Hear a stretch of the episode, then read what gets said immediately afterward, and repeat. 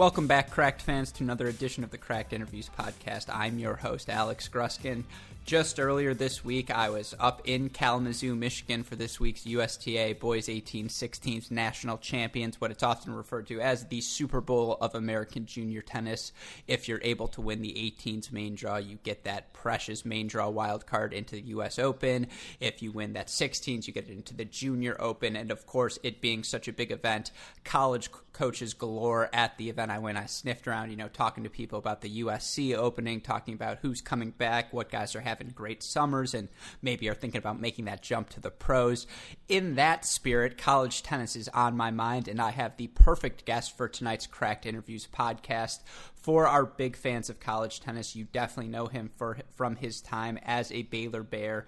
Uh, he was, you know, number one doubles player in the country earlier in the season with his partner Sven Lah, a 2019 ITA All American. Something that's very impressive to me. An eight-time Big 12 Commissioner's Honor Roll selection. I'm sure that's the one his parents are most proud of. So that's where we'll end off. Jimmy Bendeck, welcome to the Cracked Interviews podcast. Hey, Alex. Thanks for having me. Uh, I mean, seriously, I'm looking at this four time academic All Big Ten, three time ITA Scholar Athlete, Elite 90 Award winner, Dr. Gerald Lage Academic Achievement Award recipient. I know you are graduating, I think, in a couple of weeks. I heard August 17th. Uh, just with all of, you know, just looking at that academic resume, I believe you're a double major as well. How did you find time for all of that and playing college tennis? Wow, that's a that's a tough yeah, question to hot start. questions. Look, you know, and Jimmy, uh, we're gonna have a lot of fun. I promise, listeners. That I know that is a hot intro. Look, big fan that, of your.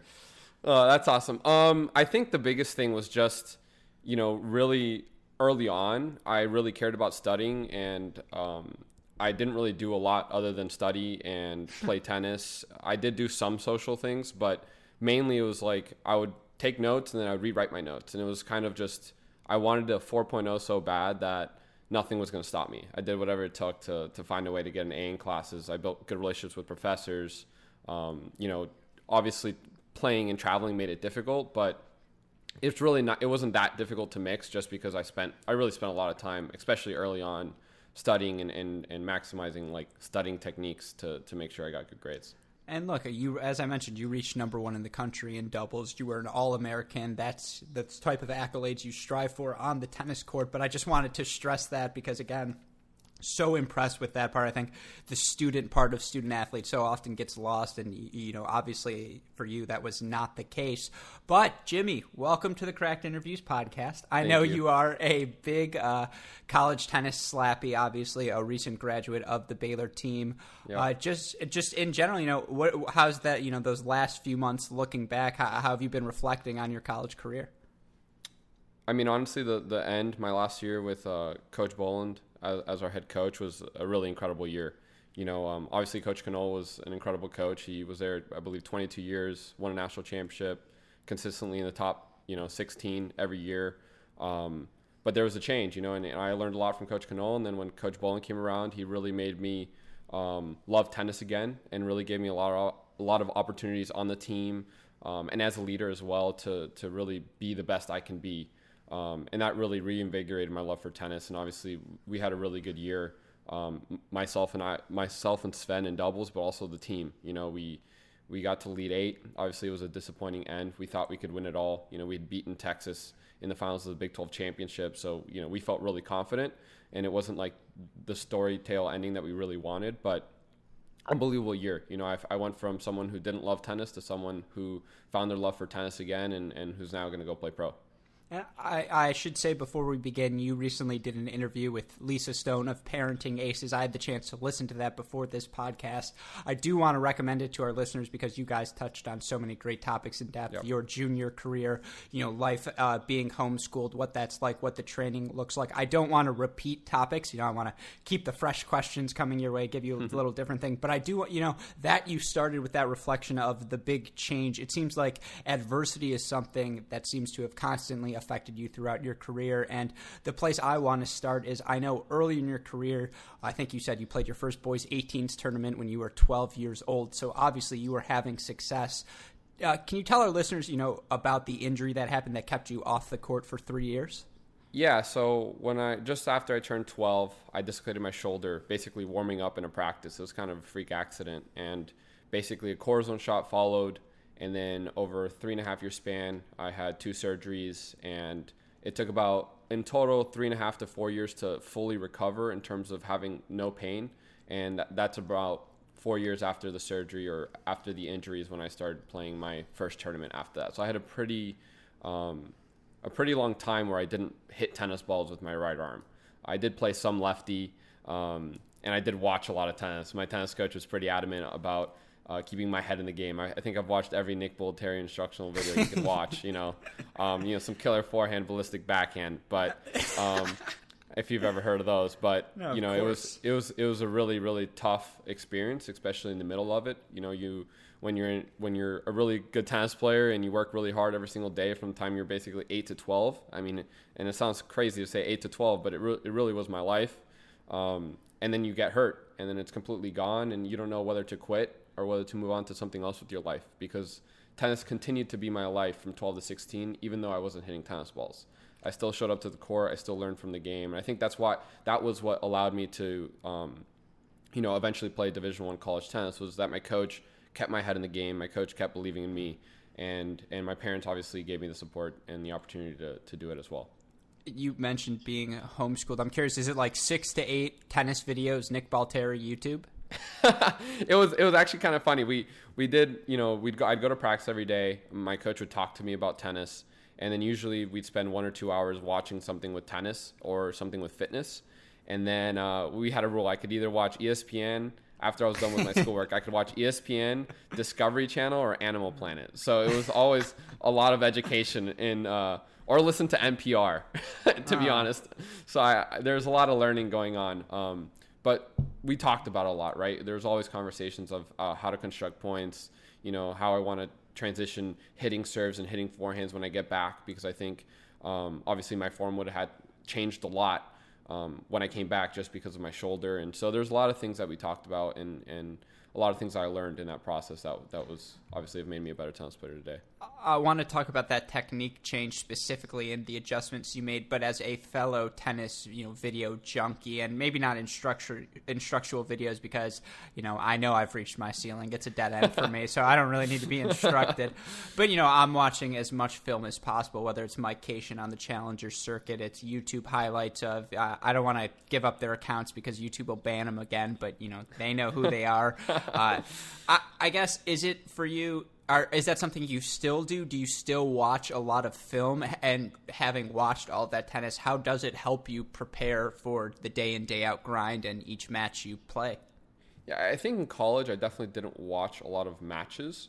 Um, I definitely watched a lot of doubles though. I think I think I have a, a big passion for doubles. I, I enjoy it a lot more than singles, uh, probably because you don't have to run around as much. But um, yeah, I do watch a lot of doubles. I actually just like just subscribe to Tennis TV. I don't know if that's a plug, but I subscribe to Tennis TV and and I watch. I try to watch a match a day.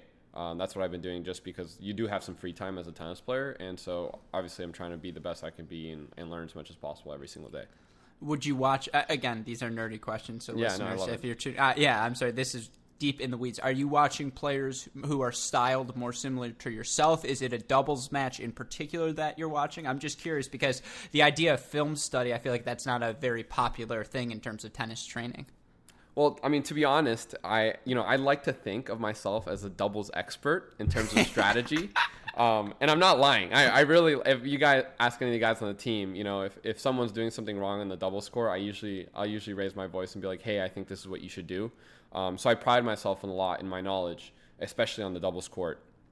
Oh, um, I but, can see for the for the record, you reach number one in the country. Yeah. Not a bad thing to think. You play the deuce side as well, right? Yeah, I play the deuce side. See, what um, people don't realize is the deuce side's the conductor because you got to make that inside backhand return. Otherwise, yeah, you're you're kaput. I love it. That's the best return. um, but to, to, to answer your question though, I, I really I'm trying to learn. Right, I'm trying to going to doubles is a whole different level. Going to pro is a whole different level. And so I'm trying to learn what are the pros doing. You know, are, are they how often are they playing I? What are the patterns they are they're playing? You know, w- what type of player is playing certain patterns, right? And I think you know as much i don't know how much i'm learning necessarily but i'm definitely trying to, to, try to understand what they're doing eh, especially the successful doubles teams so that i can start trying it out right because i have a lot of years left to play tennis and, and there's a lot less pressure um, than there was when I was playing college tennis because you have to win every week in college versus in the pros, you know, it's better to work on your game for the long term. And so because you're not playing for a team, you're playing for yourself. And so the more I can try out, the more I can learn to maximize my potential is kind of what I'm looking for when I'm uh, watching doubles. So you used a buzzword for me, and that was I form. I have to ask uh, because you're looking at these percentages, and I guess for, for, context for our listeners, for me, when because my serve, it, has got a little bite. You know, I'm six two. I can get a little kick on it, but look, I'm not one of those people with a blessed shoulder that just can you know fire it out. Um, but whenever we got in trouble, the thing we always did was turn to I form because you know then I'm on the tee, he's in the center of the court. You can just change things up Uh, what is the percent uh, again very nerdy now but is i form a big portion of things you're seeing? And serving and volleying a lot of people have stubborn coaches who maybe grew up in the 80s and it's you always got to serve and volley you got to crash the net as much as possible. What, what sort of trends are you seeing in the current doubles game? Yeah, I mean, I, there's a lot of people playing actually like I, I, guess it's a fourth position playing monster, which is slightly left or right of the of the service line, uh, sure. or like the middle line. I see a lot of that, and that gives a lot of freedom in terms of movement. And I, I honestly, that's actually what Sven and I played a lot. We played a lot of monster just because it, it kind of puts us in the mi- middle and makes people hit. You have to hit a good return to win the point, right? It says, hey, if you want if you want to win this point, you're gonna have to hit it in a in a one foot spot down the line, right, or cross court, and that's kind of uh, it kind of seems to be what the pros are doing. And I, I honestly, I, I watch, I try to watch people that serve and volley because that's what I do. Um, mm-hmm. So I, I have, I, I, don't know if my sample size is accurate, so I don't know if I can answer, um, you know, wh- whether or not people serve volley or, or, stay back more. But I definitely think, you know, I'm, I didn't serve volley my first three years in college, and I think my high was like 67 in the country, and then I started serving volley my senior year, and I was number one. So serving volleying all the way. Look, sample size is the exact answer I expected from a double major in finance and entrepreneurship. so yeah, not, and by the way, in that Colette interview, you used the term fiscally responsible. Swear to God, that's the first time that term's been used in a tennis interview. Yeah, I mean, if I, I say that pretty off, pretty often, and, and my girlfriend gets really pissed off, you know, because like we'll be we'll be going to dinner, and I'm like, you know, I won't order fries because it's not fiscally responsible, and then she she gets really angry at me. It's pretty funny. No, the other thing was the humble brag about the girlfriend. By the way, like, oh, well yeah. done. Yeah, I know. She hasn't heard the interview yet, but when she hears that one and then this one, she'll be super happy. Yeah, of course, the big outboard system. But um, yeah, look again, talking about doubles, we got into the weeds there. But your start in tennis, I believe you're from Hollywood, yep. Florida. Uh, just what was it about the, you know Florida tennis, rich history, obviously, but what was it that got you attracted to the game? How did you get started? So my dad played when he was a kid, and and I saw a little bit of tennis growing up. Uh, but one day I was actually in my parents' room and I was watching uh, Sampras versus Agassi, and I had just quit piano lessons and you know, I was trying to do stuff, and I told my mom, "Hey, mom, this is what I want to do." This is a true story. I swear, this is a true story. And she, and she she she told me, "You're not gonna you're not gonna play tennis because the last time we put you into something, you quit um, the second time." And I said, "No, I'm not gonna quit this. This is what I want to do with my life." And you know, she put me into tennis lessons, and I started playing full time almost immediately. Um, in terms of playing after school almost every day, and that that was the start of my tennis career. So it was a it was for, it was all me. It was kind of crazy. well, I imagine you pictured yourself as a young Agassi. Although I suppose both you and I have Sampras's yeah. eyebrows, but it's just like you know. I, I oh, like come on, style. That's true. no, I said yeah, both of true. us. Look, I'm throwing us both uh, under the bus awesome. here, but um, no, you definitely the returning. I, I see the attraction right away to Agassi's game. Um, but you know, you mentioned that injury you sustained. You're still homeschooled throughout that process. What that shows me is obviously your, you, your parents, your support system uh, became uh, had made the decision that you were all in on tennis. And I'm just curious. I know you're a lot younger back then, but what were the signs you saw? What was it about the game? What was it you know throughout that entire uh, adversity that uh, made you stick with the sport? That's tough. I, I think I was so far ahead, and I'm not trying to be arrogant here, but I was really so far ahead of, of a lot of the competition when I was, you know, 10, 11, 12. You know, the, the real big guy that I competed against was Stephen Kozlov. That was my age. And, and, and he beat me out mo- more than I beat him out, that's for sure. Um, but that was the level, right? I was at Stephen Kozlov's level, and he was, you know, winning Orange Junior Orange Bowl 12s at 10 years old. You know, so that was kind of the level that I was playing at, and and so it was like, hey, we once I get back, it's it's only I was ahead. You know, I lost a couple years. Now let's get back to where I was, right? And um, I think that was a big thing. And, and, the other thing was my coach, right? My coach really uh, sacrificed a lot for me, and and he put a lot into me. His name is Chris Hunt. He coached uh, the other person that is popular. He coached Ryan Rowe. He won a national championship in doubles uh, with Kevin Anderson at Illinois, and and so my coach really believed in me and really put a lot of effort into me. And so with that belief, obviously gave me a lot of um, belief in myself. And honestly, without him, I, I definitely would not be playing tennis today.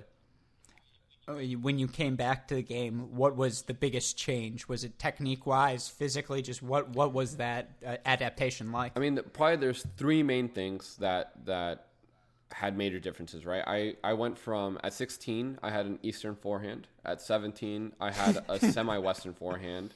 And now I have like somewhere between Western and semi Western forehand, right? Now you're swinging, you're swinging a wood plank. So, so I really, so I really changed my forehand a lot, and it made it really difficult, right? And it's progressed a lot during college as well, which has been great. But I, I couldn't hit a forehand. I mean, I, I legit was slicing most of the forehands I was hitting when I first got back, and that had to do with the pain in my shoulder, but also you know, just being unconfident. Uh, the second thing is my serve. You've probably seen me serve. I have an abbreviated motion.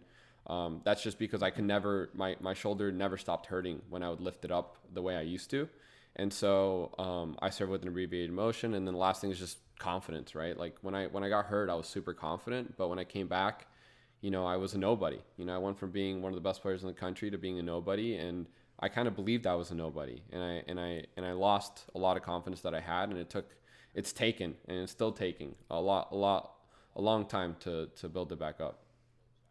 You talk about that abbreviated serve motion. I did want to touch on that. Is that something where you're still feeling any pain? Because you know you don't reach number one in the country, win the All American like you did without being able to hold serve. Yeah, um, it doesn't hurt anymore with any other motion. I don't think. Um, but it was you know it's kind of one of those things that I already I've done it for six years now or five years now, so I don't think I'm gonna change it. Um, there's definitely a lot I have to work on my serve a lot. Don't get me wrong, but um, it's definitely it yeah it's definitely something that that I'm sticking with and um, that I'm not gonna change anytime soon. No. Uh, and uh, look, we look forward to seeing it. Well, again, I'm trying to steer away from too many of Lisa's topics. I do know you had a fascinating recruiting story. You were committed to Wake Forest. You, you know, you thought it was all going to line up as often happens with the homeschool transfer to NCAA credits. There's some you know misfunction in the system that goes on. And so you found yourself you know scrambling at the last moment. What is that process like for you? Obviously you were a five star recruit as you mentioned as a highly touted prospect. I'm sure you had college openings available. But just when you're scrambling through that process trying to weigh scholarship money academic opportunities what is that like as a 17 year old kid? Yeah it's probably one of the most difficult experiences of my life. I think especially I don't know how other people went through, but you know, we tried really hard. We put a lot of effort into the recruiting process, my coach and my mother and I, and we did a lot of research and, and we made a pros and cons list. So we took it really seriously, right? We, we took it like this is, this is a really big decision. And, you know, the number one thing in my mind was winning a national championship, right? And, and regardless of whether I was going to get better at tennis or turn pro, you know, getting the experience to win a national championship or at least the opportunity, uh, you know, second to none. And so that's kind of why we chose Wake Forest initially. And um, obviously, Tony got to learn from probably one of the best coaches, if not the best coach in uh, history, in Brian Boland. Um, and so I was like, well, if I can't go to Virginia, then I might as well go to you know the second best at the time, which we thought was Wake Forest. And obviously, you can uh, you can tell that Tony's done an unbelievable job there, um, winning national championship, getting to a finals this year and and then yeah and then i didn't get in academically. And then the next best option i had to go to a private school because it was too late um, in the public school application process for me to go unless i wanted to go in january. And so only private schools were, were the option. And, and the first option we looked at was baylor. And um, i don't know if you ever remember the 2015 match where uh, baylor played oklahoma and they were one and two in Do the country. Do i remember? And it was Come on, Axel Alvarez, 2015. That's one of my favorite seasons of the 2010s decade. You have to talk about that Oklahoma three years making the final run. Sorry, this is me on my historical college time. Anyways. But that three year run, no, sorry, that three year run, the Wake Forest three year run, those little dynasty moments. Probably the UNC three year run of Schneider, Schnur. Uh, you know, Blumberg, at the yeah. end. Sorry, No, I'm a, yeah, I'm, I got you off. Top. so that that match single handedly made me go to Baylor, right? It's it's I I don't know if I've been a part of a match that has had that big of a crowd. You know, I I I think I've come close, but that was the match where they got to cheer during the point, and you know, like Spencer Papa was walking, and they'd go left, right, left, right every time time he took a step the entire match. You know, like Spencer's like the nicest guy ever, and like there's 150 frat guys, you know, just taunting him the entire match for three and a half hours, you know, and so it was a pretty incredible experience. Pretty incredible experience. So I, I committed to Baylor, and yeah, became a Baylor Bear. So I believe the NCAA finals were in Baylor that season. Can I just say twenty? Because there have been some reforms. Like I don't think you can yell on it now in between No. points. There's different like mid match yelling things that people get more upset about Mm-hmm. now than they used to. Yep. And you know maybe people in the 80s and 90s were doing the same thing, but 2010 to 2015, it got reckless. wild. Like yeah, I remember some of those Baylor matches at NCAAs. I remember when Oklahoma in the I think it was against TCU Chapel versus Alvarez. There's a little I like I remember the cr- you know watching the crowds on the stream be like oh my like you could hear them audibly. They're all Yeah, taunting. They're all screaming. Yeah, it's crazy. Yeah, and so I can imagine how you fall in love with Baylor. And by the way, NCAA not getting into Wake Forest, three-time ITA scholar athlete. Yeah. Like that's just like ridiculous. Come on, Tony. Um, Come on, Tony. yeah. Tony, exactly. We're better than that. Uh. Um, but then, look, you, you mentioned falling in love with the school, but f- I guess for a player like you, uh, did you target Baylor with the idea of, uh, you know, I just really need to find a place to go? Did you have the idea of, uh, you said winning a national championship, but was there any thought of, oh, this is a place I could develop and eventually pursue pro tennis? In my mind, no. Um, Interesting. in my mind, I was so caught up into getting to a school, you know, and and going to a school that had a chance of winning national championship, and obviously somewhere where, honestly, I thought I would make a lineup anywhere, and I and luckily I made the lineup at Baylor all four years. But you know, at the time, coaches didn't really have the most confidence in, in me, and college coaches didn't have the most confidence in me. And Baylor finished the year, uh, I believe, number three in the country or number two in the country that year, and so it was a no-brainer, right? I'm going to come into a school, I'm going to get to play on a top five team, um, you know, on the lineup. So it was a it was a pretty perfect opportunity for me, and um, it was honestly it was you know things happen. I I've come to believe that things happen for a reason. I think going to Baylor happened for a reason, and it's been an unbelievable experience. And you mentioned early on, or I think it was in uh, this perspective in your Lisa interview, getting to play uh, for Coach Boland. We'll talk about later, but Coach Knoll also, as you mentioned, coming off of the number two team in the country, he's a national championship coach himself.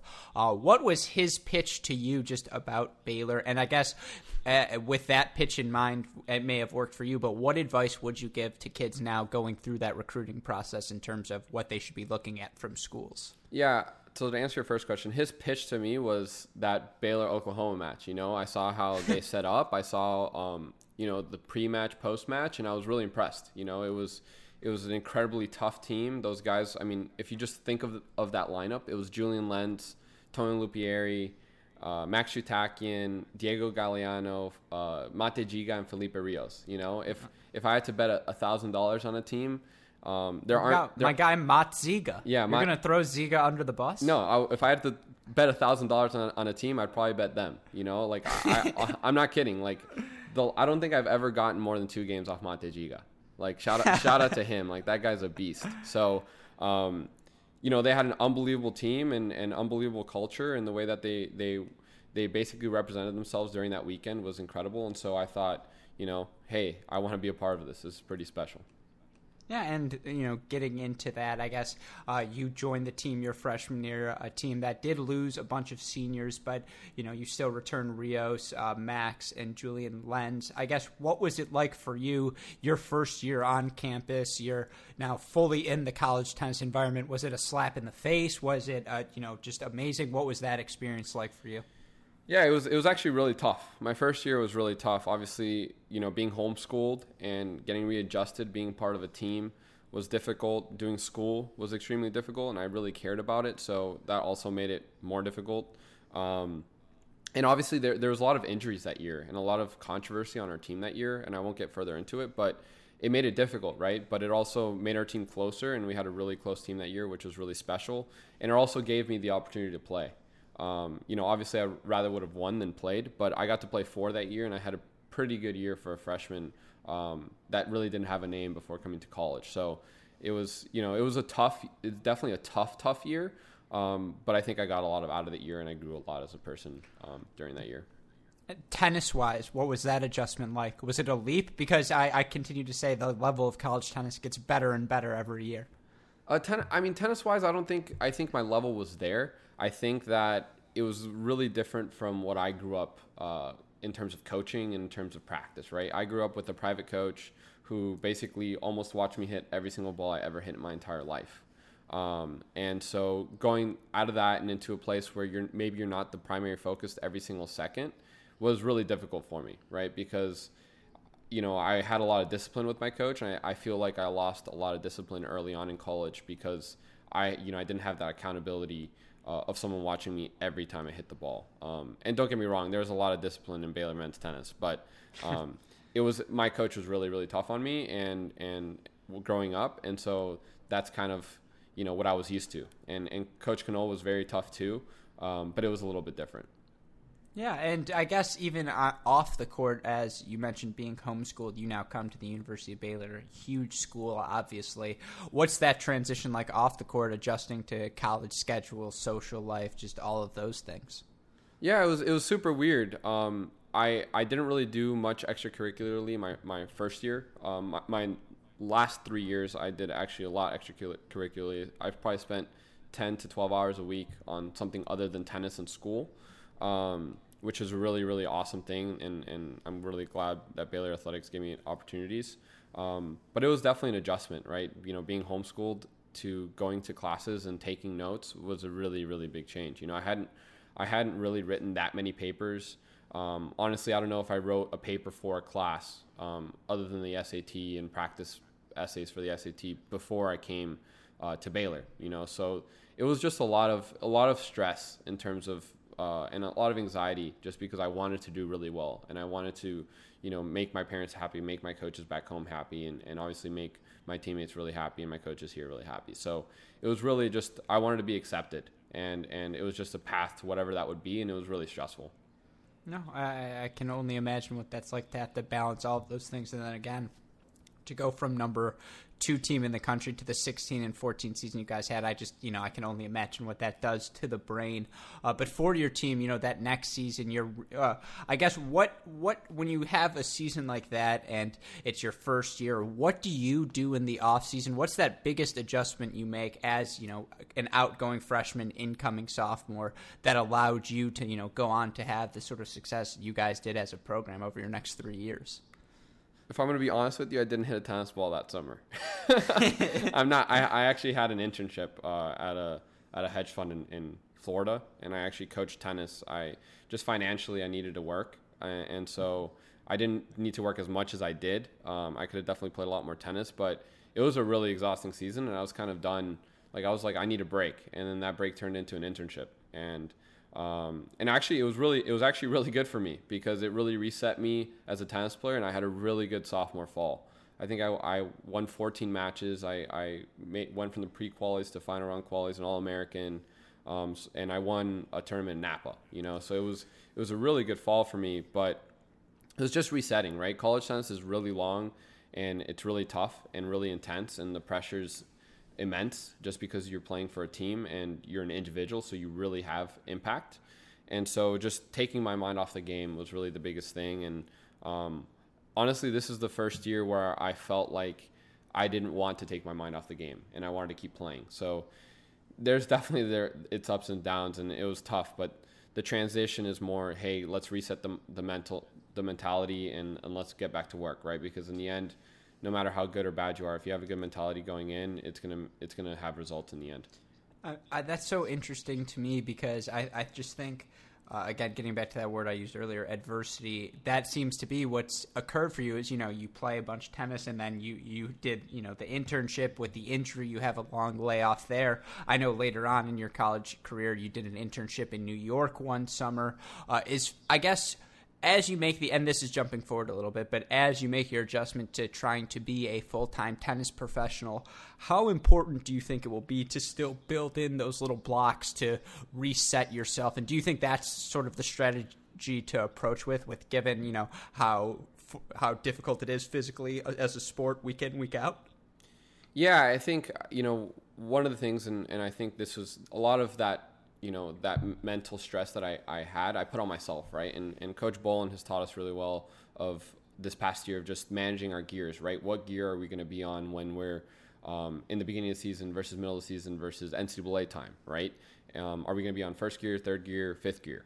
And so really learning what what gear I needed to be in a certain moment has really helped me enjoy tennis a lot more um, but the other thing was, and, and this is really my fault, is I was over, I think I was a little over involved when I was in, in college. You know, I, I worked really hard in school. I did internships. I played Division One tennis, and I was the president of an organization, right? And so I was doing way too much. And I think when you do so much, you don't really get to enjoy what you're doing, if that makes sense. And so, really, what's been great about the last month and a half of, of training when I'm playing tennis is all I have to do in the morning is I wake up, you know, I do some yoga, I go play tennis, I go work out, I recover, I make sure that I eat well, and that's my life, you know, and and and then the rest of the day I can do whatever I can to build my tennis career, which is you know what I do in, in a podcast like this or or writing updates on on for the people who follow me and so it's a lot le- it's a lot less stress than instead you know i have practice now i need to go study four hours and then i need to write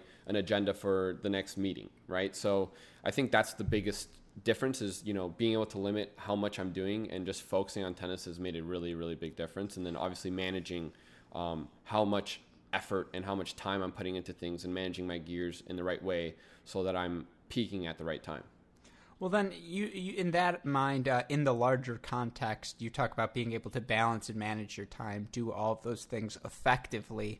I guess for those young juniors who are at the top of the game, who have pro aspirations, let's say, and this is where I might get you in trouble for the first time. There's a kid like uh, we'll name hypothetical by the name of Jenson Brooksby, who you know you're a pro and you, you've won Kalamazoo and you've now been playing pro circuit events and you're hovering around that top 500.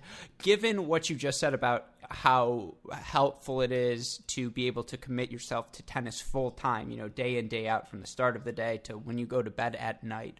Do you still, you know, after your four years, think college tennis is not only, you know, a viable path to the professionals for those with those aspirations? Do you think it's maybe the preferred path, the one you would recommend to young juniors? Uh, what are your thoughts in terms of it as a facility to, or as a, a, a way to get you to the pros?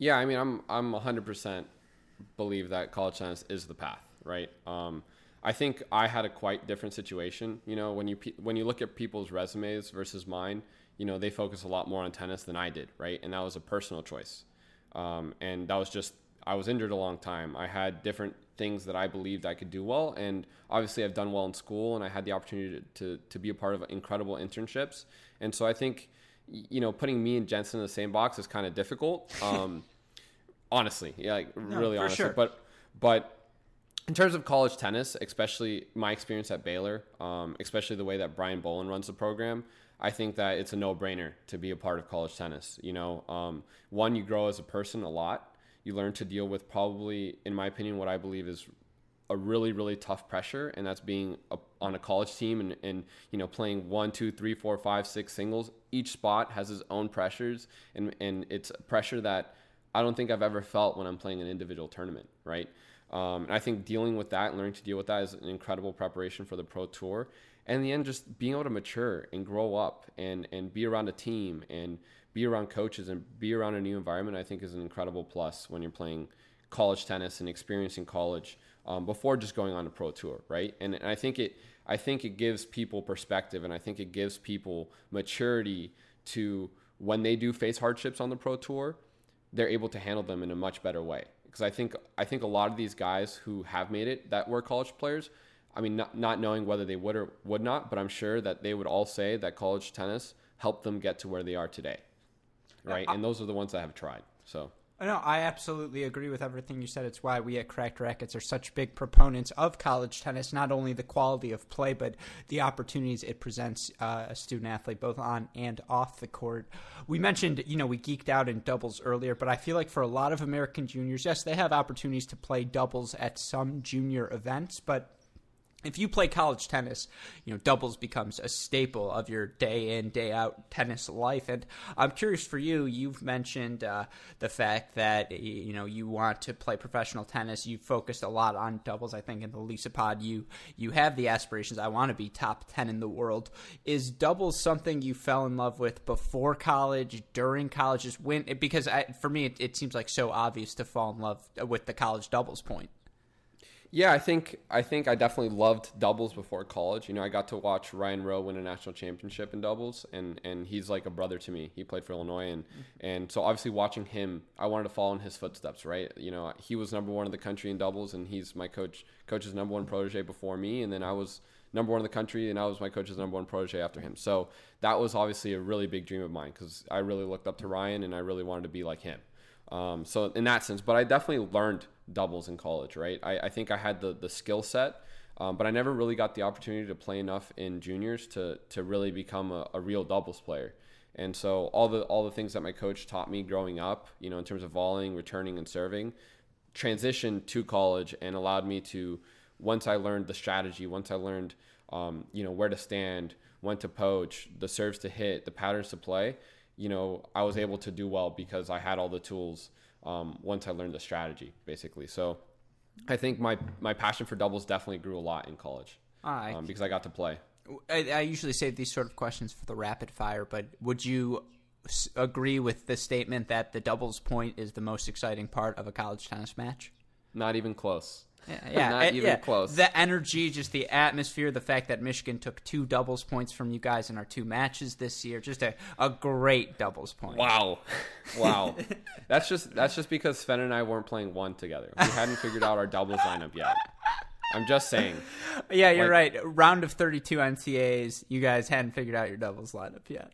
Yeah, I mean, did did I don't even remember. Did we lose to you guys? I just remember beating Michigan both times. I don't I don't really remember the doubles points. So, like you're you're talking about doubles. Like, did we win the doubles point NCAA? I really can't remember. No, uh, you and Sven won, but Miles and Andrew and then Harrison. Oh yeah, Gabe they clinched won second. Two, yes. Yeah, two breakers. That's right. I'm sorry, I didn't. I really didn't remember because I just remember winning. So, you know, I don't know.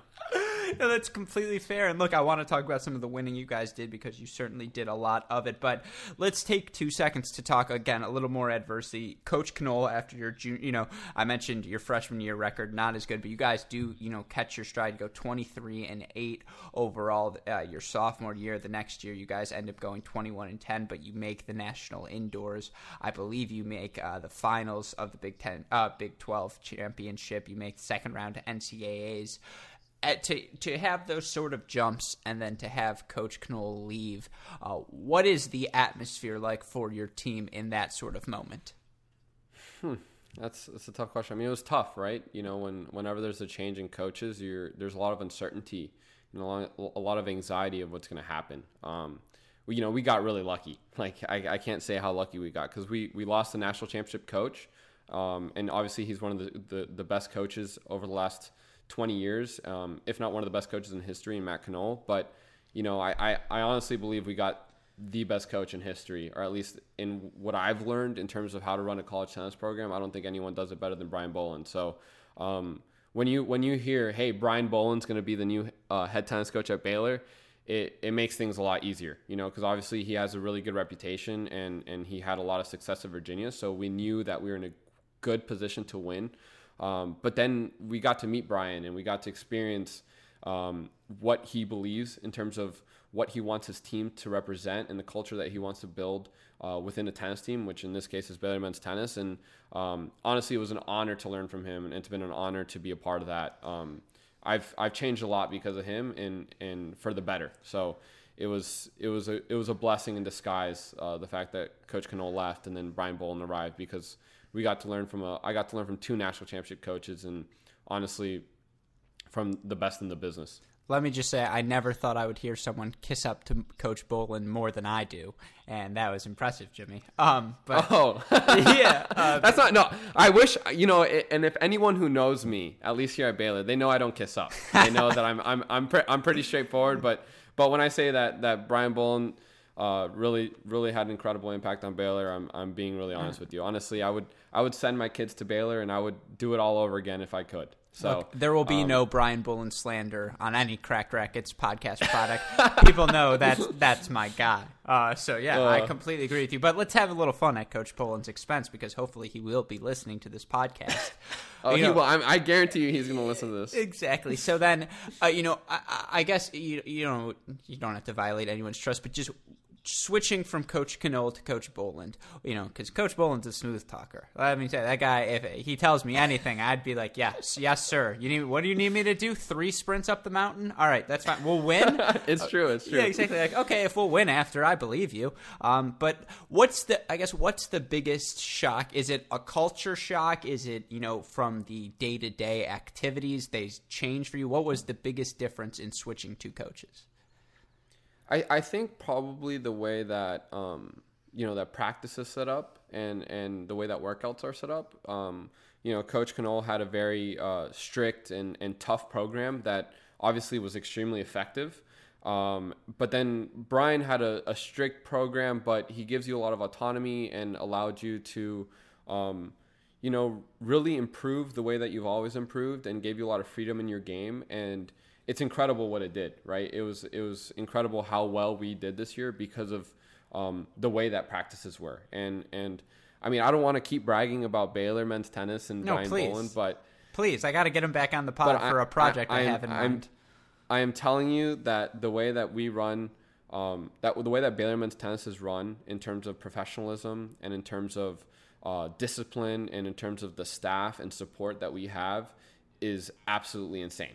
I mean, like you have no idea. You have no idea, and and it that changed obviously under Coach Canola was amazing, um, but Brian brought it to a whole new level. You know, he he really made it um, really easy for us to go out there and play our play our best. And and obviously, I'm not going to tell everyone his secrets, but um, it's pretty amazing. Like we, we play, we were out there. We were, we have the treatment like Roger Federer, and um, that allows us to play the best we can, and, and really gives us a lot of confidence in in what we're doing. And look, I, again, big fans of Coach Boland. I agree. It, it's obvious by the success you had that whatever he did worked. Uh, but you look at what your team had coming into this season, and Coach Boland or not, you know, you looked at the roster at the beginning. You thought you were going to get Juan back. You, you had Roy Smith at the time, but even without them, you look at what you guys did with Johannes and Adrian and Matthias. Yeah, we were good. Exactly. We were good. So I guess you guys had that continuity, and you're an older team as well, and you bring in a new coach with a big personality who has a firm way of,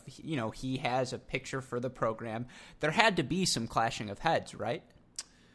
Yeah, I mean, I, I definitely, uh, I don't know if there's clashing of heads. To be honest, I think I think our team was really close. Um, obviously, you know, there was kind of a weird atmosphere in terms of Coach Canole not being there.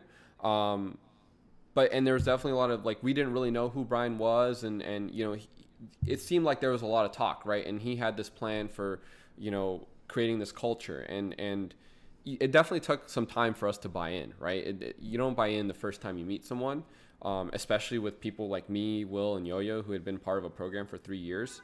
Um, but pretty quickly, we figured out that um, Brian Brian was legit, and that we thought that buying into this program was the best thing that we could do for our team, and it was the best team, best thing overall. So um, definitely weary at first, and I'm someone who's very weary and someone who kind of fights back. Um, and so obviously I did that a little bit, but then I, I quickly found out that you know Brian was the best the best option for for what we wanted what we wanted for our team.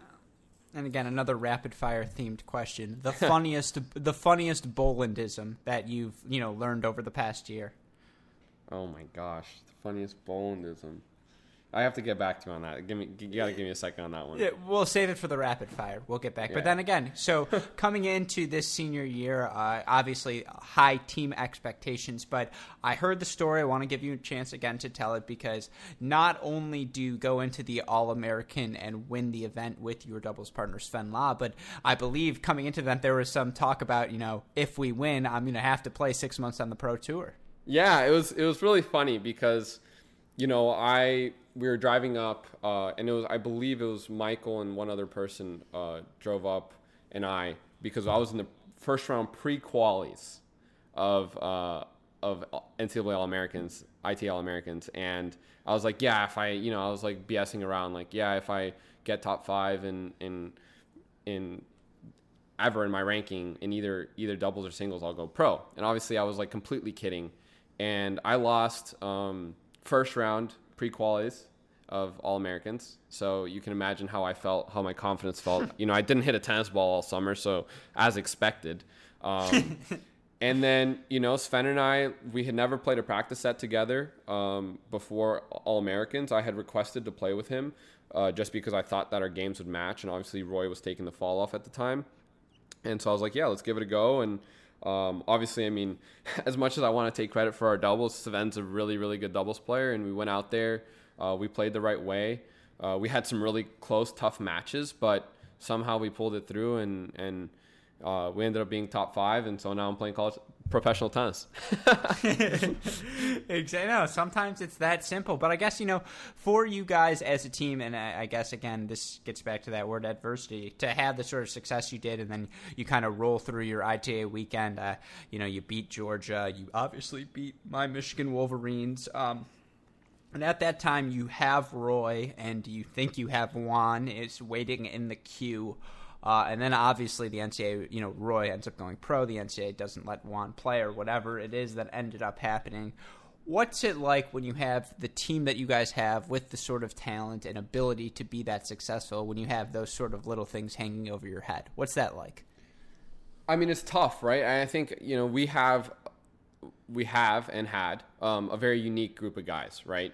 When you when you think about each person on our team uh, last year, we have an unbelievable group of individuals as people, right? And I think that made it really, really easy. Not easy, but a lot easier uh, for us to get through it, right? We were we were at you know indoors and we were really beat up. I mean, our team was all sorts of injured, all sorts of tired, all sorts of drama, and you know we we stayed in there as teammates and we stayed in there and the coaches really hung in there with us and obviously it was tough. You know, when things like that happen, it's it's it's tough, right? When we lose Juan, we, we, we lose Roy. You know, first of all, those are two of my best friends. So personally, it's tough for me.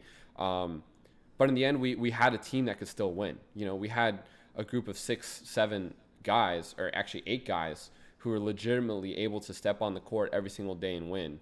Um, and we had a culture that was like, hey, th- this is greater than just us as individuals. This is greater than us as tennis, right? This is this is we're trying to make a difference here um, in what we're doing, and I think that really bound us together, and um, obviously it helped us, and you can see by our results that it, that you know it was evident.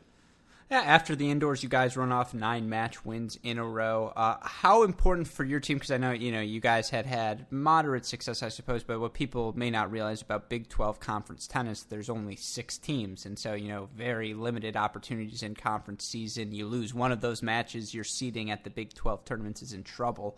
Uh, for you guys, how important was that Big Twelve not only regular season, you know, chasing that regular season and postseason title? I mean, that was everything, right? I think, especially for Will Yo-Yo and I, you know, we never got a Big 12 as as players on the team, and you know, going four years chasing a Big 12 and uh, not getting it is tough. And so we went into the Big 12 tournament, and I, I mean, I don't know if if this is a thing, but there was definitely no team that wanted to win it more than us. Um, and I don't think, uh, you know, on, on Sunday morning of the Big 12 championship final when we were playing UT, you know, I I was very sure we were going to win, if you could believe that. I was, if you just felt the atmosphere of our team and you felt the vibe of our team, you know, I didn't get to step on the singles court and I, I hobbled my way onto the doubles court um, during that match. But it was an incredible atmosphere, an incredible um, basically aura that we had. And so it was everything. I mean, that, that Big 12 championship was, was everything to Will, Yo-Yo, and I. Um, it was just, you know, we worked so hard for something, and it, it was it was just it was relief for us, honestly. And for you guys, uh, again, a six-team conference. I, am just curious on your perspective. And by the way, if Cody, so you know, if Cody's listening, Cody, we have done our Baylor plugging. If I get Jimmy in trouble from here on in, I'm sorry. Uh, just don't listen after this point. But love you, Cody. Love you, Cody. Yeah, no, of course I, I love him as well. Uh, but for you guys, uh, pound for tw- pound, Big Twelve. You look at the teams. It's yourself, who top ten team, TCU, Texas. You know, three teams who made the quarterfinals this year.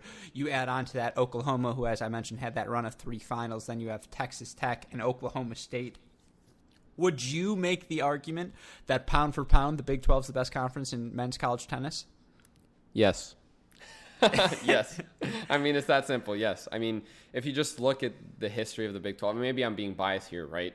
Um, but I really think that Big 12 is really tough. I think the, the short schedule makes really tough. I think I think one thing that you have to consider when you're talking about where you're going to these places, I, I don't really haven't traveled everywhere, but traveling to each individual Big 12 school and playing away is so difficult. You know, yeah. playing at UT, super windy, different environment, a lot of fans. Playing at TCU, I mean, you know how many fans there are. It's actually fun to play there. Uh, Coach Roditi does an unbelievable job bringing people out. Um, playing at Oklahoma, super windy. Oklahoma State, super windy. Um, and obviously Texas Tech, you know, you got elevation it's very different, right? So it's you know, we felt it this year, right? We felt confident that we were going to do well against Texas Tech, and they shocked us, right? And it's just a different environment. There's guys who are used to the environment there and used to the crowd there, and and used to the courts and, and the elevation, and so that's why they win, right? And I think I think every school, you know, you come to Baylor, you know, good luck playing on our slow courts, good luck dealing with our fans, right? So I think every individual school has its different advantages that makes it really difficult to play um, in the Big 12, which makes it the most difficult, con- most uh, the best conference. yeah, no, that's fair. And you mentioned, you know, that loss to Texas Tech. You guys also lose to Texas, both four three matches, both away matches. I off I made this argument, in fact, at the time, I believe, going into your conference tournament. You can fact check me if I'm wrong, but that that you guys had those sort of losses, I feel like they're sometimes helpful for a team, right? They sometimes realign everyone's focus and remind you of the bigger picture. One hundred percent. I mean, I think, um, you know, the the Texas loss was our first, like w- what I believe was our first real loss. Right? It was the loss that really like hit us in the head. Like, you know, I didn't play well. Sven didn't play well. Um, there, you know, we let go of some matches that we shouldn't have let go of, and I think. Um, it was wake up call. Like, hey, you know, like this is this is the level. This is the level that we need to be at you know, and and let's wake up and let's let's let's get back to work because this wasn't good enough, right? And I, I think that was the message that the coaches sent, like, you know, hey, we're not sleeping anymore. You know, we lost four three to Texas, uh, but we could have won. You know, we had the opportunity to win and we didn't. So at Texas, and so it was definitely a wake up call. And then we we go around and then lose to Texas Tech a couple weeks later, and um, honestly, that was really disappointing too. You know, because because we want to win every match we can win in the Big 12, and, and we felt like we were heavy favorites, and obviously we didn't pull through, which is unfortunate. But that's that's the nature of college tennis. You know, you can't go out there thinking that you're going to win. It's different every single day. Yeah, absolutely. That's half the fun. And then again, uh, to round out your time, you go into that Big 12 championship. You win 4 1. Obviously, you guys end up being a host school, a top eight seed uh, in the NCAA tournament. How important was it for you guys to, you know, they, again, for our listeners, they changed the formats this year. They made it so that regular 16 host sites for the first two rounds, but then the round of 16 at eight, all of the top eight seeds, uh, home locations. I guess one was that change something you guys monitored throughout the year, and then two, personally, your thoughts on that format change. Yeah, I mean, I think the coaches definitely monitor it. Um, I, I, think the players, uh, especially the way that we do things, I don't think it's something that we need to worry about, right? You know, we just have to focus on going out there and playing. Um, I love the change, obviously, because we got to play at home. Um, but the honestly, the the best dual match I got to be a part of was that final match I got to play at home. Um, uh, UCLA you know, because it was thrilling, like it, it yeah, was real back and forth. It was fun, you know, and and you know I had a senior day, I had a really special senior day where a lot of people came out, but it felt like a second senior day. You know, we had football coaches, basketball coaches, football players, um, you know, women's basketball coach, everyone, everyone that could possibly shout it out and try to come out came out, right? And it was just an incredible atmosphere, and it was a really positive atmosphere, right? It wasn't like you know UCLA and Baylor were getting feisty or anything. It was just pure cheering, pure tennis.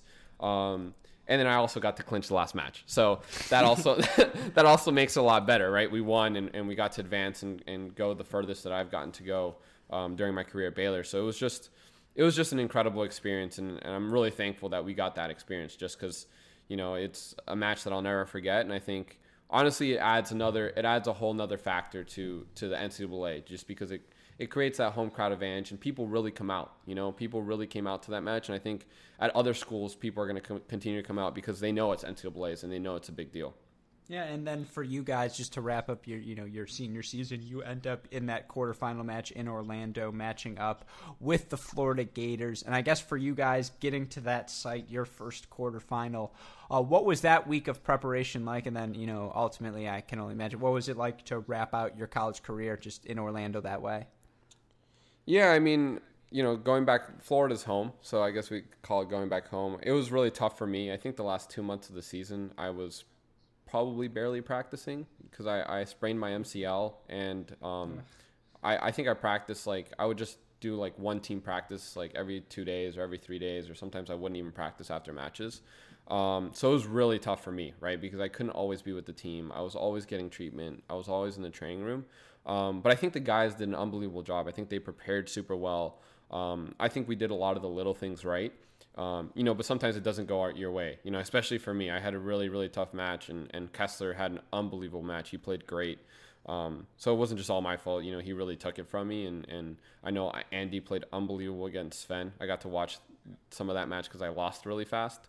So uh, you know, a- Andy played unbelievable against Sven, and obviously, if you look at Florida's lineup, they're they're really, really solid and really, really strong. So um, obviously, credit to them. But it was just an it was a great experience. I think it's really cool that it's hosted down there, um, and it was just you know it's it's preparation. It's it's the crunch time. So we did everything we possibly could. We only focused on tennis, and you know it didn't turn out our way, uh, obviously, but it was still a, a great great experience either way so for you personally to have you know the sort of successful season you did and I, I again i want to be conscious of your time and i have some rapid fire for you so i want to mm-hmm. end by talking about your transition to the pro tour i know uh, I, I want to talk about you know your crowdfunding, your updates that you have for people that who follow you, all of those things. But ultimately, what led you to make the decision to turn pro? Yeah, I think I think the biggest thing is is my the belief that I have in myself in the fact that I can make it. Right. I think if you just look at my track record, I I, I do things pretty like because I want to be successful, um, and I wouldn't I wouldn't stop playing tennis, uh, or I wouldn't stop you know pursuing my finance career if it wasn't for an un- unbelievable opportunity. And I think I really think I have a shot of being top ten in the world you know um, and obviously the, i'm really far away from that but i think it's it's all part of the process and and you know the fact that i have the belief and it's it's something that i haven't had right throughout for, for a really long time probably since i was 12 i didn't have a lot of belief in my tennis but i really have a lot of belief in my doubles game um, and i really think i can make it. So i think that's really the outstanding thing that that makes me believe i'm gonna you know make it one day and, and make some money playing tennis and and you know hopefully invite Alex Gruskin to the finals of Wimbledon. Look, I'm I'm down for that. I'm down to uh, you know you get back into college coaching because it sounds like you really could. I'm down to be your assistant if needed. I'm telling you, I'm gonna get into. You can be my volunteer. We'll you can be my volunteer. You're volunteer. I will not be belittled. To, not to belittle any volunteer assistant coaches out there, but no, I'm a I'm a full time gig type of guy. I'm either all in or I can't do it. Um, but I guess so. Getting uh, getting again to your pro transition, uh, even b- uh, before the crowdfunding, getting to play Davis Cup for Honduras. I feel like, given your love of college tennis, of that team atmosphere, how special must that have been for you to get to do?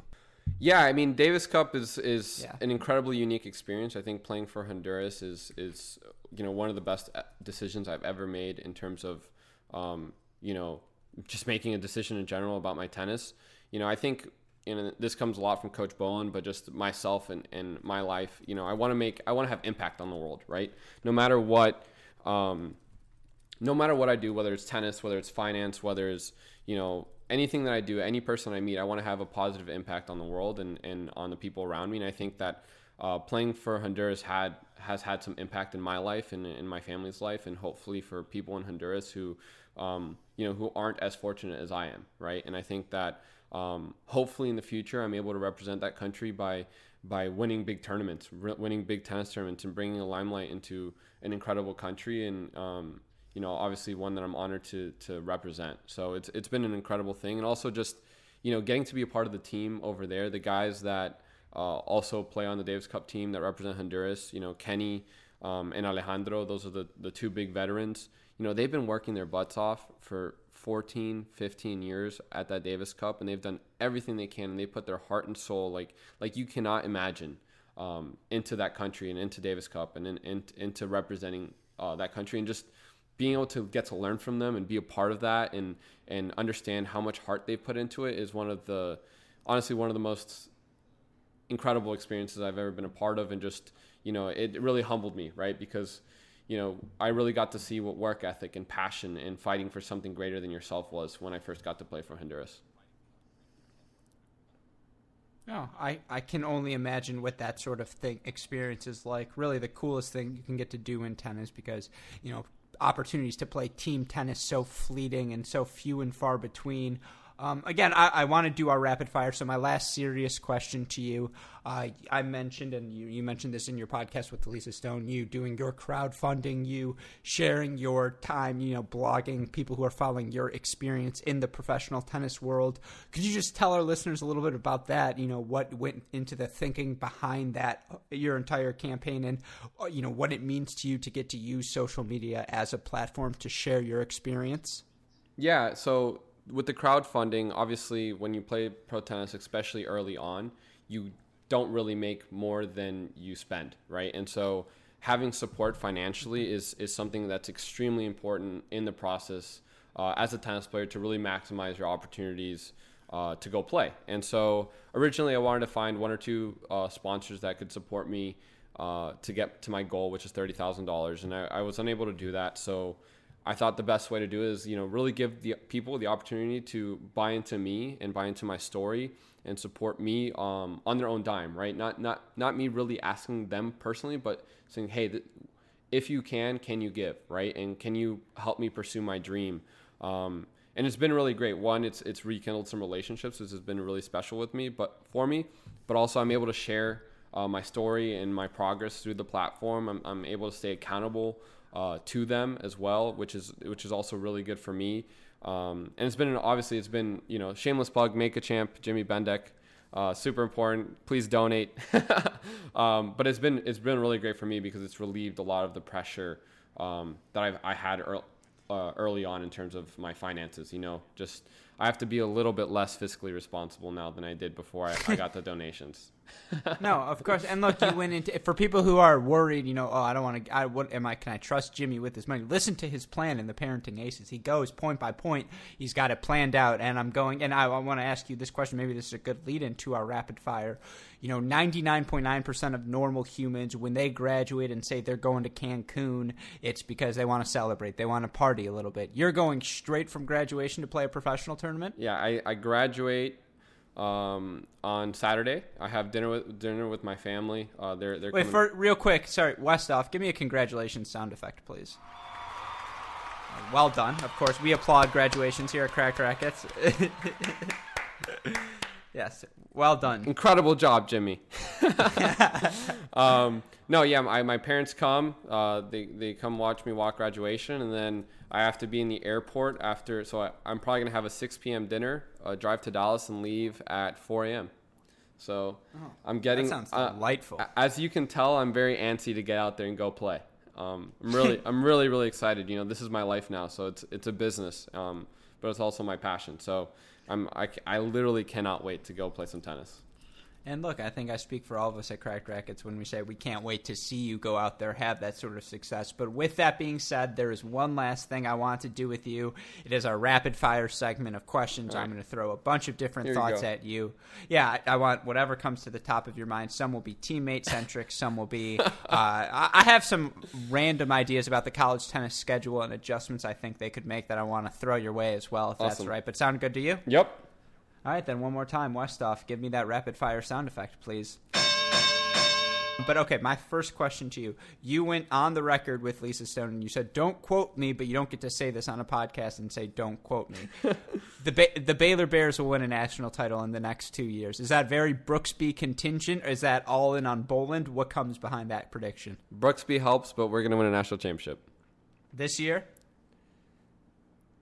this year. I love it. I'm all in. I look. I like that sort of boldness. That's No, what I mean, Cracked Racquets I mean, if I had to bet a million dollars, it would be the Baylor Bears.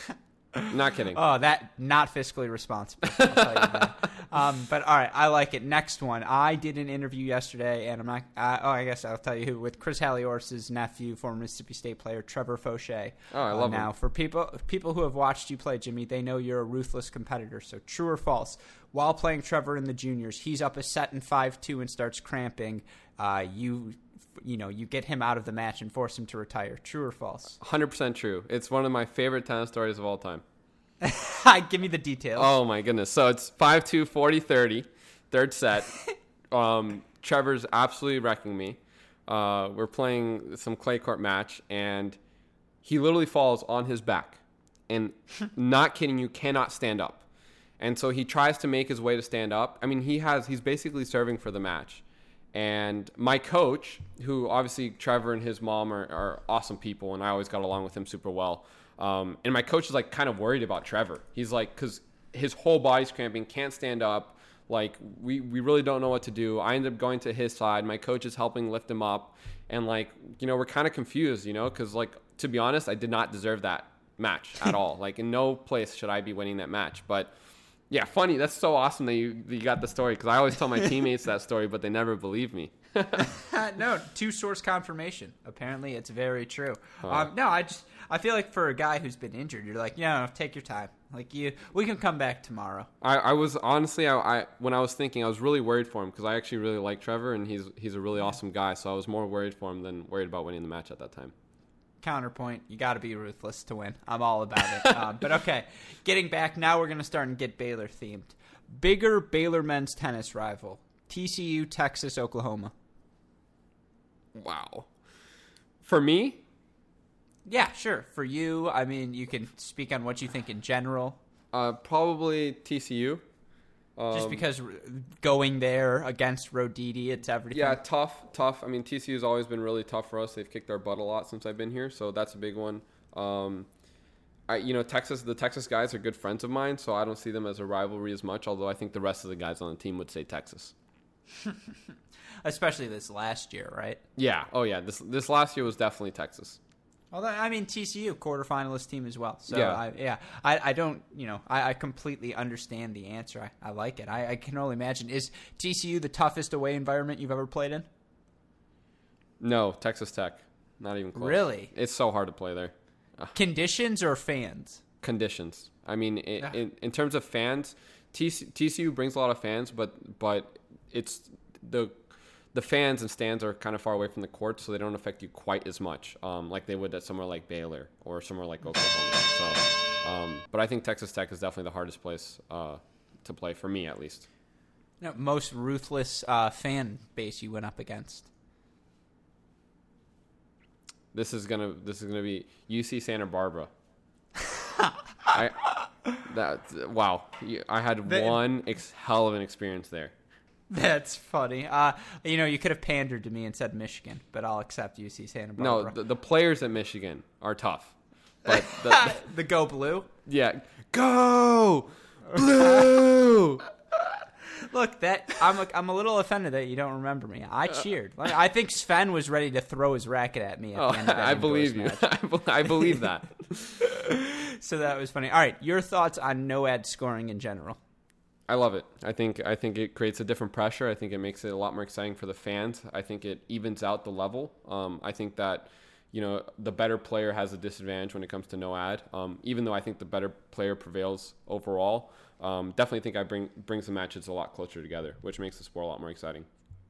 I, I, agree with you. I'm a big fan. You know, a lot of people were against it at first, but it's grown on me. I like the pace of it, the quickness. Mm-hmm. Again, nothing better than that doubles point when there's break points and no ad points just going yep. simultaneously next to each other, and it's only three courts. Uh, exactly. Uh, so it's very easy to watch. Big fan of that. All right, uh, let's get a little funky college ideas.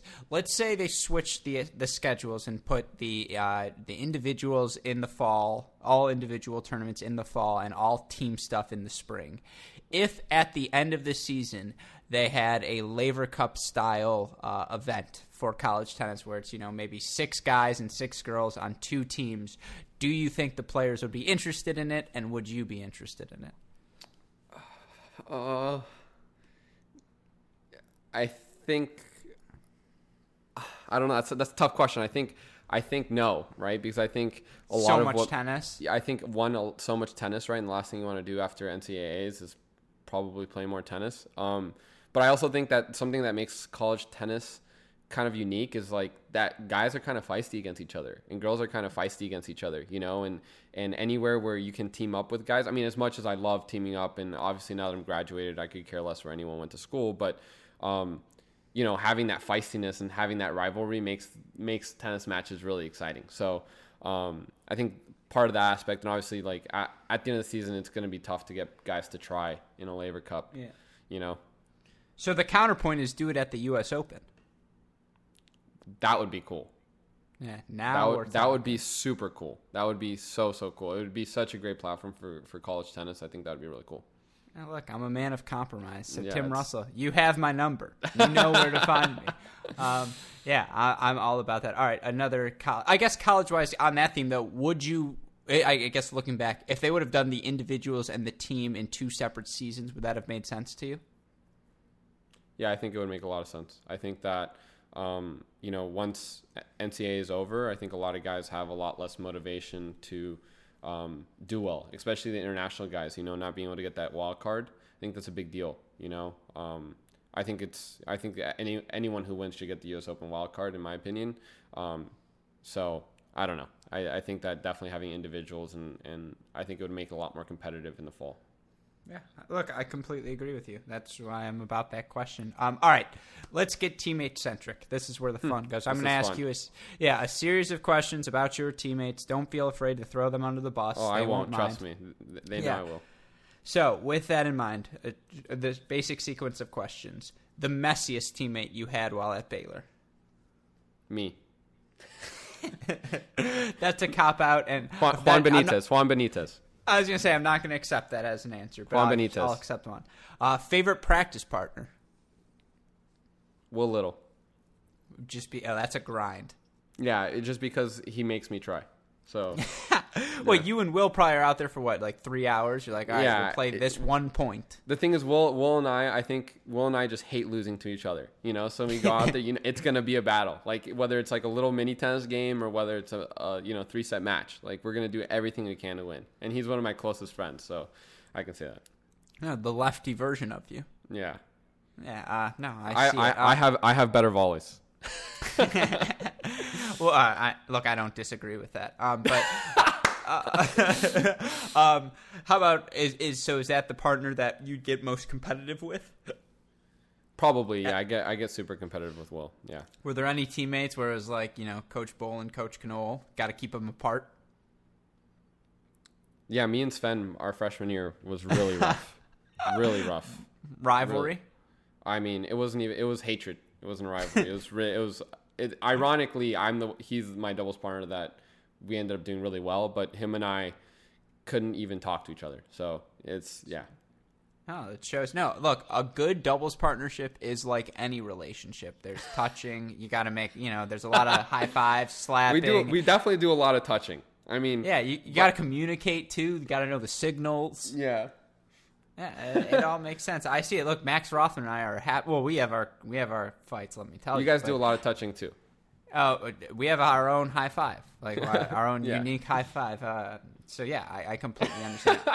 uh, but all right, your favorite doubles partner that you played with? Sven.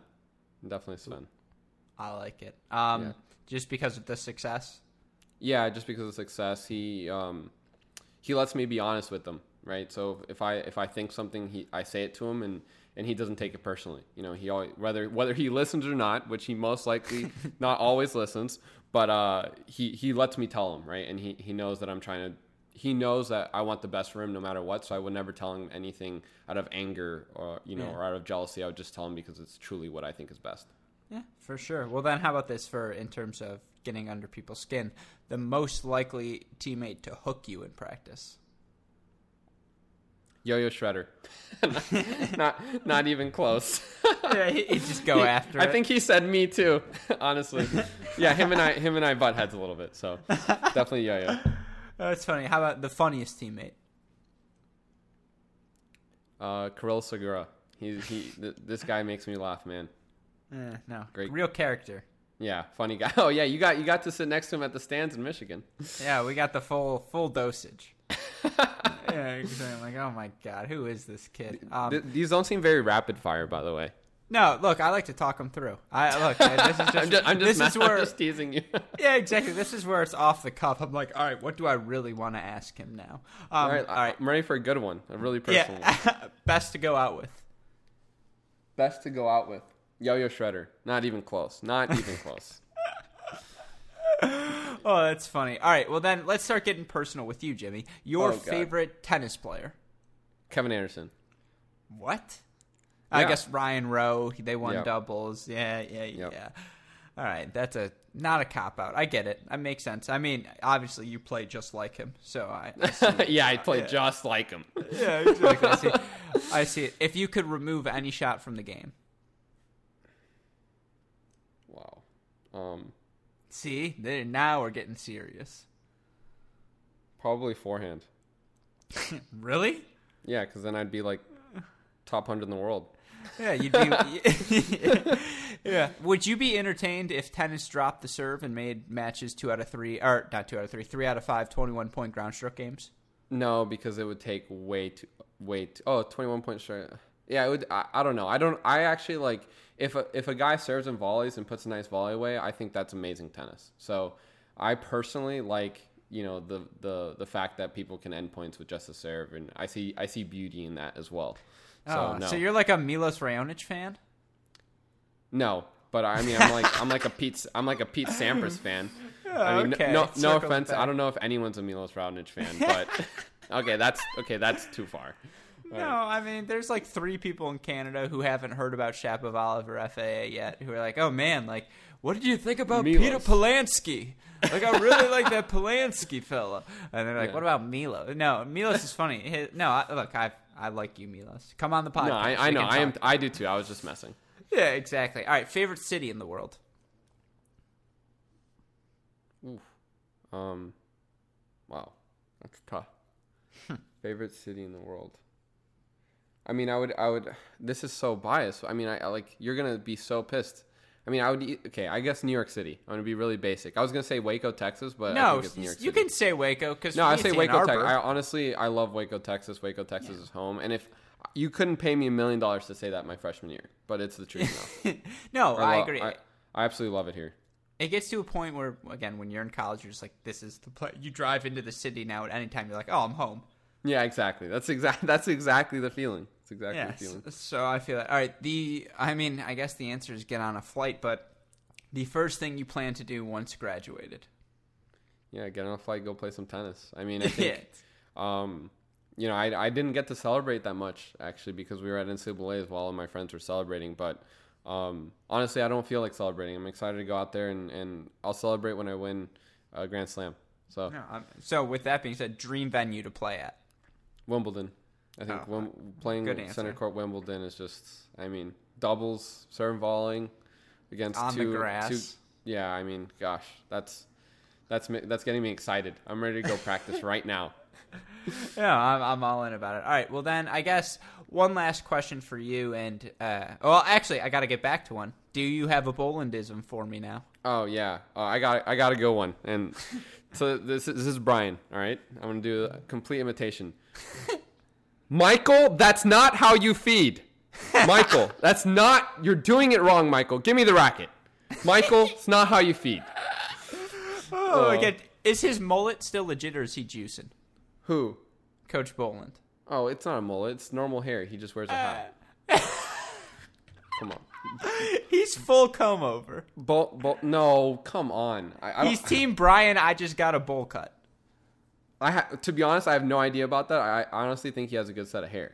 like no, maybe I'm wrong, Operator. but I'm not. I'm not six foot two like you are, so I haven't seen over him. You know, so like, you might be There's- seeing something I'm not. There's a nice crease. There's no denying that. Uh, no, I'm a huge fan. I'm sorry, Brian. That was yeah. not me. I, like I said, you're he's a fox. He could. I'll do anything he asks. So I'm Yeah. I'm I'm starting to wear my hair like that just to copy. Um, but yeah, no. Um, I guess Jimmy. Uh, again, uh, my last question to you for our listeners, because again, I did want to talk about your uh, the way they can reach out to you. What is the best way that they can help support you along your trip, and what are I guess your final pitch for them about you know what you hope to achieve over your first you know for couple of months and transition onto the pros. Yeah, I guess to all the Cracked Racquets listeners, obviously just just keeping up, right? Sending sending congratulations or, or saying that hey, you're following means everything to me. I think you know the more people I can touch, whether whether it's people that donate and support on the Make a Champ, or whether it's people who um, you know get to see me play tennis, get to be part of my journey, um, and whether it's a phone call or whether it's a Twitter message.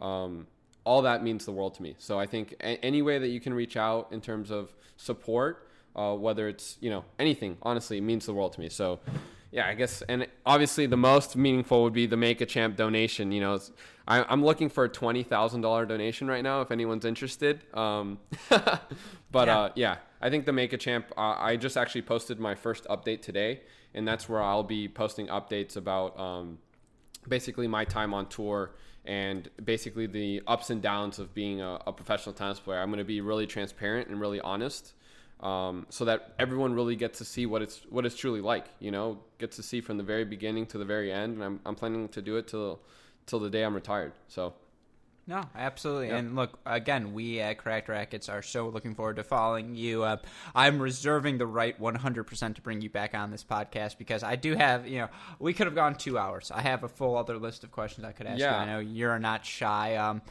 I get- is that, you know, does that sound good to you? Yeah, I I'm ready to come back tomorrow. Hey, no, yeah, I'm- of course. you know, I'm- our uh, with our mini break pod, we're, uh, Rothman seems to have completely bailed on us, so we're looking for a new Thursday host. oh my goodness, just Yeah. let me know. I'm I'm serious. I'm down for anything. So I'm Mike gonna- Cation, Noah Rubin, move over. There's a new Yeah. in town. Noah Rubin, what's what's he trying to do? He's only trying to make tennis better. What? if you guys want to listen to comedy, Yeah, Come to exactly. us. Exactly. You want to be entertained. This is the place. You want to learn your. Actually, I feel like you can be entertained and informed both here and there. But seriously, Jimmy, thank you so much. Good luck to Yeah. you. And again, hopefully, we'll get the chance to talk to you soon. it's been great. I really enjoyed it. Thanks, Alex. Yeah. All right. And again, good luck.